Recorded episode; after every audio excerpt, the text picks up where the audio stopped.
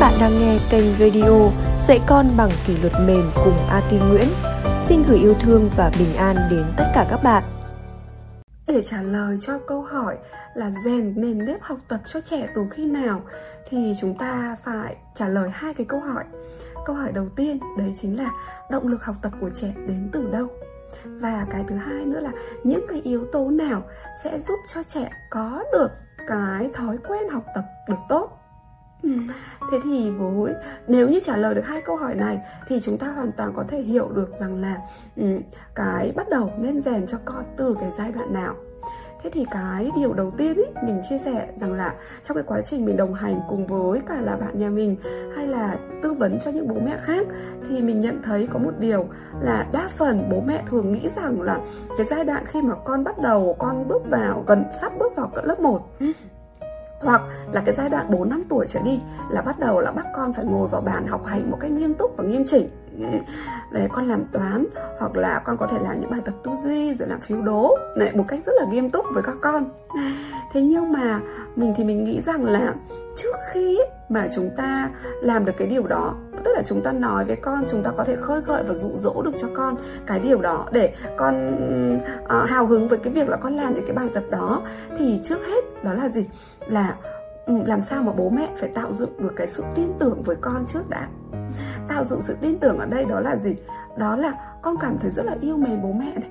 Chúng ta hiểu là một điều là nhé, các bạn nhỏ ở độ tuổi mầm non cũng như tiểu học ấy, nhiều khi là các bạn sẽ hào hứng làm cái việc đó là bởi vì à bố mẹ, vì các bạn rất là yêu mến bố mẹ, các bạn rất là yêu quý bố mẹ và bố mẹ hào hứng bố mẹ khơi gợi cùng với các bạn ấy, dù các bạn ấy làm thì nhiều khi là các bạn ấy mới cảm thấy là có động lực để để các bạn ấy hoàn thành cái việc đó.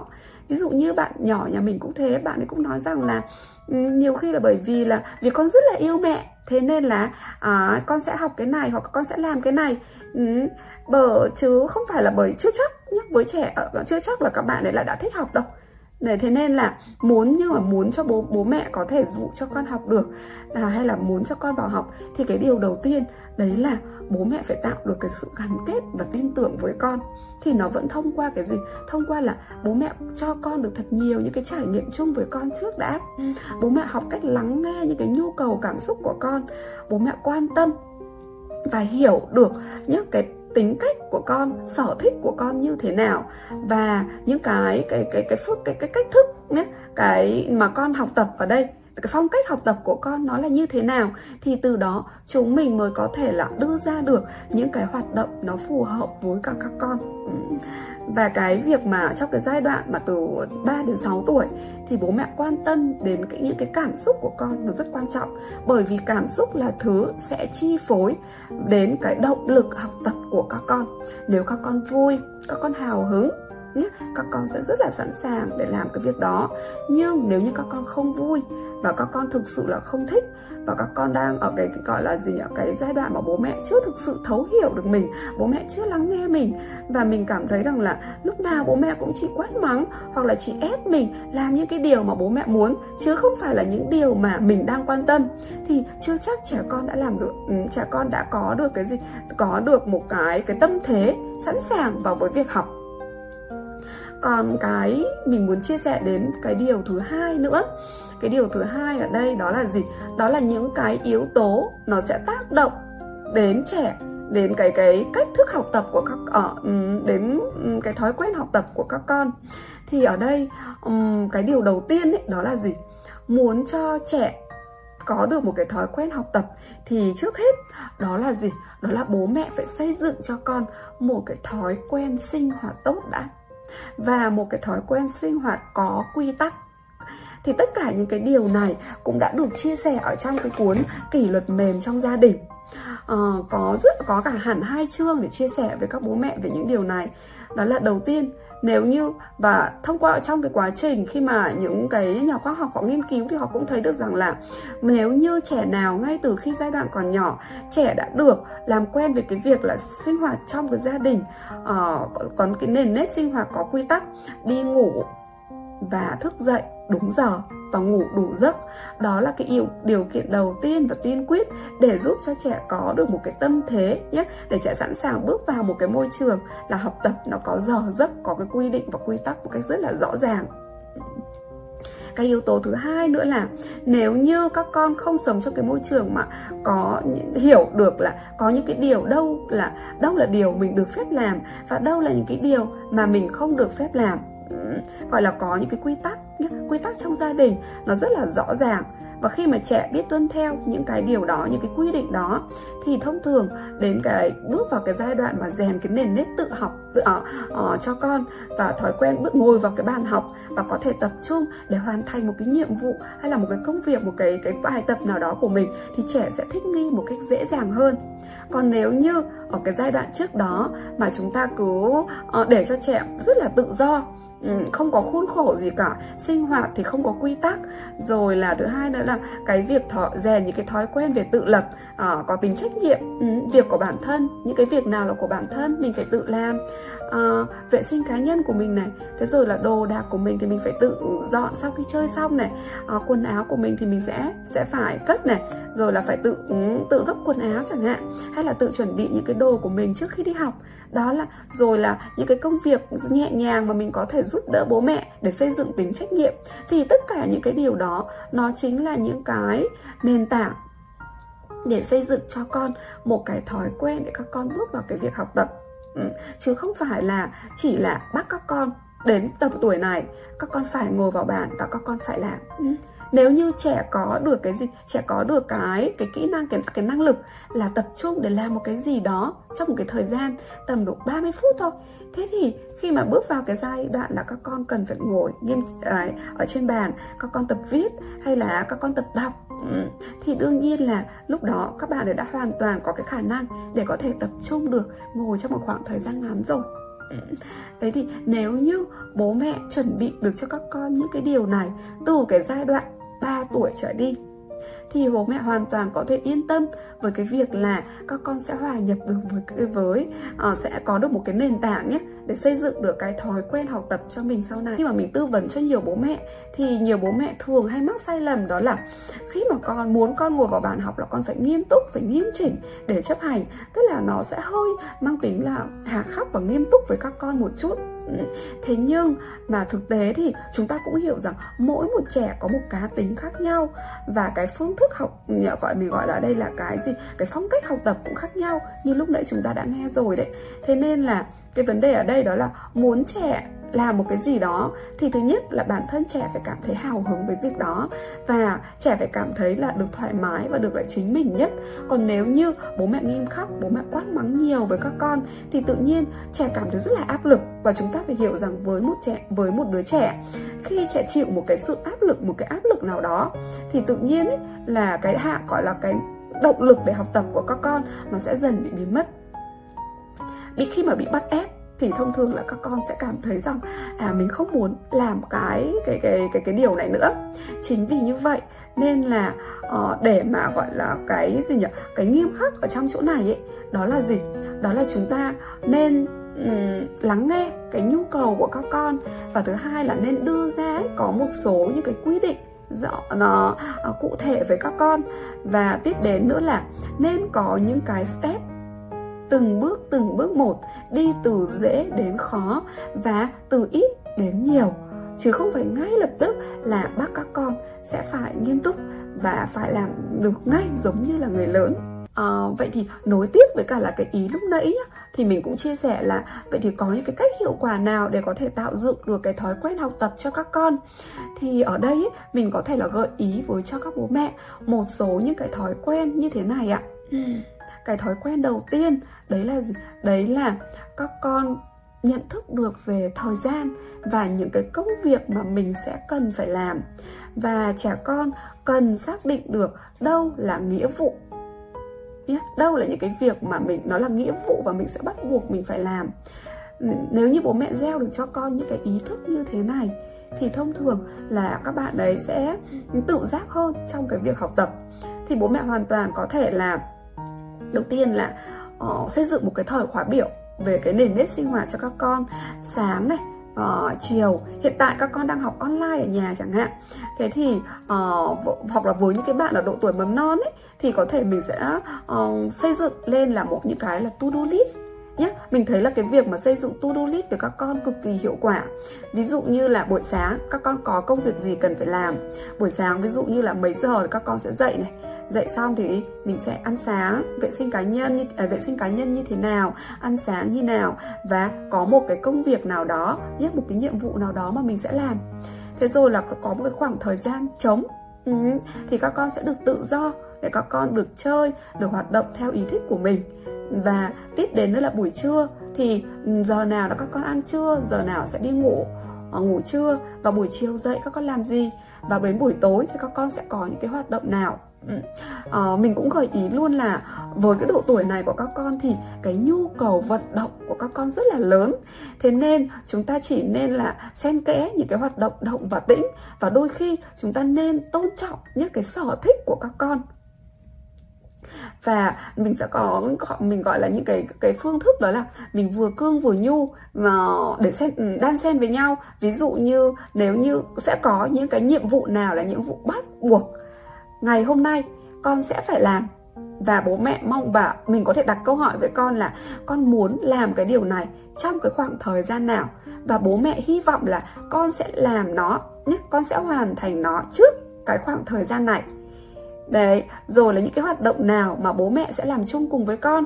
Ví dụ như bố mẹ chơi cùng với con uh, một cái trò chơi nào đó, hoặc là bố mẹ đọc truyện cùng với con, để trẻ cảm thấy rằng là không phải lúc nào bố mẹ cũng cũng um, chỉ có mỗi một bản thân mình học, mà bố mẹ thì được chơi, bố mẹ thì được cầm điện thoại để để để để, uh, để lướt web, để để um, tự do, còn mình thì phải ngồi khặm cụi để mình học. Cái điều đấy là cái điều mà đôi khi trẻ con cần cái sự đồng hành của bố mẹ. Và cái cái cách thức thứ hai nữa thì mình thấy rằng là bố mẹ nên thấu hiểu tâm lý của các con, là ở độ tuổi này các bạn nhỏ, các bạn ấy không có khoảng khả năng tập trung được trong một khoảng thời gian dài. Và đặc biệt với những bạn nhỏ mà các bạn ấy hiếu động và học theo cái cái hình thức là bạn ấy sẽ thích hoạt động nhé, ờ, thì cái việc mà để bạn ấy ngồi ba mươi phút đôi khi có thể là nó quá dài, hoặc, các con, hoặc là làm một cái vấn đề mà các con lại chưa thực sự hào hứng, thì bố mẹ có thể chia nhỏ cái khoảng thời gian ra. Giống như là trong cuốn kỷ luật mềm của trẻ à, của trong gia đình, mình cũng đã chia sẻ rất là nhiều uh, những cái cách để bố mẹ có thể tham khảo được. Nhất là mỗi một ngày năm phút các con làm nó sẽ quan trọng hơn là à một tuần các con chỉ làm có ba mươi phút. Ví dụ như à có một cái phần bài tập về tư duy này rất là hay này, mình chỉ cần làm trong năm phút thôi, và mình dùng đồng hồ mình bấm giờ. À, hay là uh, cái phần tập viết hay tập tô này, hoặc là đi tìm mê cung chẳng hạn này. Đấy, thì hoặc là nối hình chẳng hạn. Thế thì uh, hoặc là tập um, in theo hình chẳng hạn. Thế thì mình sẽ chỉ làm trong mười phút thôi nhá. Thế và mình bấm giờ, mình làm trong mười phút thôi. Yeah, thế là mình đã làm được rồi. Đấy, mình chia nhỏ những cái hoạt động đấy của các con ra. Và và có một điều quan trọng nữa, đó là gì? Là cái để xây dựng được cái động lực cho các con, cho trẻ, thì cái việc mà à, những cái mình chia sẻ vừa rồi đó là chia nhỏ những cái khoảng thời gian, và đồng thời là chia nhỏ những cái phần bài tập ra để làm gì? Để giúp cho trẻ cảm thấy được rằng là à mình đã làm được rồi. Nó là mình gọi là cái gì nhỉ? Đây là một trong những bốn cái hormone ấy, nó sẽ được tiết ra khi chúng ta đạt được một làm được một cái gì đó rồi. Ừ, khi chúng ta làm được một cái gì đó thì tự nhiên trong não bộ của mình nó sẽ tiết ra một cái hormone để nó khiến cho trẻ mình làm sao mình cảm thấy rất là tự tin với cái uh, khi mà mình làm được một cái thành quả nào đó. Thế thì với trẻ cũng vậy, khi làm được một cái việc gì đó nhỏ nhỏ thôi, bố mẹ ghi nhận cái điều đó của con. À đấy, con đã làm được rồi đấy. Đấy, chỉ năm phút thôi là con đã hoàn thành được. À, con đã ngồi được năm phút để con làm được xong cái bài tập này rồi. Ừ, thế thì hôm sau mình sẽ cố gắng nhé. Thì khi mà càng nhiều những cái cái cái trải nghiệm là mình làm được rồi, mình làm được rồi như vậy, thì tự nhiên nó sẽ giúp cho trẻ cảm thấy tự tin vào với bản thân, và trẻ sẽ cảm thấy rằng hào hứng với cả là cái gì cái việc học tập hơn. Và rèn nền nếp học tập cho con là một quá trình rất dài, chứ không phải chỉ qua một vài tháng hay một vài năm đâu.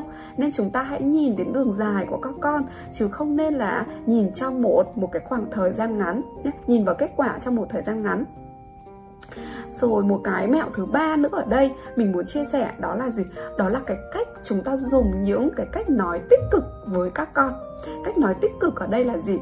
Cách nói tích cực đó là thay vì chúng ta chỉ nhìn vào những cái điều mà con chưa làm được và chúng ta cảm thấy khó chịu và chúng ta nhắc nhở con để sửa, thì chúng ta hãy nhìn vào những cái điều con đã làm được để chúng ta khích lệ cho con có động lực để con làm. Ờ, khi mà mình chia sẻ những cái điều này với cả các bố mẹ thì thông thường các bố mẹ bảo ôi rất là khó, mãi mà mình vẫn chưa luyện được cái cách nói như thế. Vậy thì không sao cả, chúng ta hãy bắt đầu nhé, bắt đầu từ hôm nay là mình hãy thử tập nói với con, hãy thử nhìn mọi thứ theo một cách tích cực nhất là có thể. À, và hãy nhìn vào những cái điểm mà con đã làm được để chúng ta khen ngợi và chúng ta ghi nhận. À, mẹ thấy là hôm nay con đã rất là tự giác nhá, là con tự giác con ăn hết bữa ăn rồi này. À, con tự giác là con dọn được đồ chơi rồi này. À, con tự giác con giúp được mẹ cái việc này, việc kia. Ừ. Rồi là con nhường nhịn được em, con trông em được rồi. À, hôm nay mẹ còn thấy là con tự ngồi, con lật dở sách được đấy. Ô, mẹ rất là vui vì cái điều đấy. À, à hôm nay con ngồi được năm phút rồi đấy. Đấy, con đã ngồi được năm phút rồi. Mình chỉ cần ngồi thêm năm phút nữa, thế là mình đã ngồi được mười phút. Ừ. Hay là à hôm nay con làm, thay vì mình nói là tại sao lại chỉ làm được có hai câu à, mà sai tới tám câu, mình có thể nói với con rằng là con đã có làm, hôm nay con làm được hai câu rồi đấy, rõ ràng là tiến bộ hơn cái việc là mình không làm gì cả. Ừ. Hay là mình đã à, hôm nay con làm được bảy câu, rõ ràng là mình chỉ sai có ba câu thôi. Ừ. Mình đã tiến bộ hơn rất nhiều so với hôm trước. Ừ. Hay ví dụ như khi mà con chưa ngồi vào bàn học chẳng hạn, thì bố mẹ hãy mình hãy làm gương, mình ngồi vào trước và mình nói với con rằng là con ơi, bố mẹ ồ mẹ ngồi vào một chút thôi nhưng mà mẹ đã làm được rất là nhiều việc rồi. Thế thì ồ, khi nào thì con sẽ ngồi vào nhỉ? Và mẹ rất là hy vọng, mình dùng cái thông điệp là mẹ muốn, mẹ mong muốn, bố mẹ mong muốn, bố mẹ hy vọng, bố mẹ kỳ vọng, bố mẹ rất vui nếu như con làm được, ấy, con hoàn thành được những việc này việc kia. Trẻ con luôn luôn thích những lời khen ngợi và những lời ghi nhận. À con, mẹ thấy là con ngồi hôm nay tư thế ngồi rất là đẹp rồi đấy. À con ngồi cầm tư thế cầm bút của con này rất là là là đúng rồi đấy. Hoặc là nếu như mà con cầm như thế này này thì nó sẽ cái cái chữ của con nó sẽ đẹp hơn đấy. Hoặc là nếu mà con ngồi tư thế thẳng như thế này này thì lưng của con rất thẳng và nó sẽ không bị gù nữa. Đấy là những cái cách mà chúng ta hoàn toàn chúng ta có thể nhắc nhở được con. Đương nhiên là và để làm được cái điều đó thì bố mẹ hoàn toàn phải làm sao phải cố gắng nhé, cố gắng để loại bỏ được cái gì, cái sự kỳ vọng là mong muốn con phải làm được như mình mong mình mình kỳ vọng, mà hãy nhìn vào cái việc là gì, con đã làm được rồi, con đã làm được những việc gì trong cái khả năng của con, khả năng của con nhé, chứ không phải là khả năng của bố mẹ, không phải khả năng của người lớn và cũng không phải khả năng của trẻ khác, không phải khả năng của con nhà hàng xóm. Thế nên cái nếu như chúng ta có được cái bản lĩnh như thế rồi và cái thấu hiểu được cái tâm sinh lý của các con và biết cách động viên và khen ngợi với các con, thì mình tin chắc rằng là chúng ta hoàn toàn có thể xây dựng được cho con những cái thói quen học tập nhé. Đấy, rất là tốt từ ngay trong những cái giai đoạn đầu tiên với các bạn. Và một điều mình mong muốn nhắn nhủ với các các bố mẹ đấy là gì? Đấy là thực sự trẻ con nào các bạn ấy cũng muốn có động lực để cố gắng. Trẻ con nào cũng muốn cố gắng, chứ không phải là không đâu. Nên là cái nếu như chúng ta, cái điều mà chúng ta chưa làm được cho các con thì tất cả đều đến từ cái việc là chúng ta chưa thực sự chạm được đến trái tim của con, chưa thực sự lắng nghe con và chưa thực sự nhìn vào những cái điểm tích cực mà con đã làm để chúng ta khơi gợi và chúng ta khen ngợi nhé. Bộ não của trẻ mà, nó như mình người ta nói là những lời khen ngợi nó cũng giống như là gì, giống như chất dinh dưỡng của não bộ. Thế nên là biết cách khen ngợi để khơi gợi cái động lực thì cũng giống như chúng ta đang châm một cái mồi lửa vào một một cái cái gì, một cái miếng bùi nhùi nó đã có sẵn, đã thẩm đã thẩm uh, tẩm sẵn dầu rồi là nó sẽ bùng lên thôi. Mình hy vọng rằng là những cái chia sẻ này có thể sẽ hữu ích với các các bố mẹ. Cảm ơn các bạn đã lắng nghe. Chúc các bạn an nhiên và hạnh phúc trên hành trình nuôi dạy con.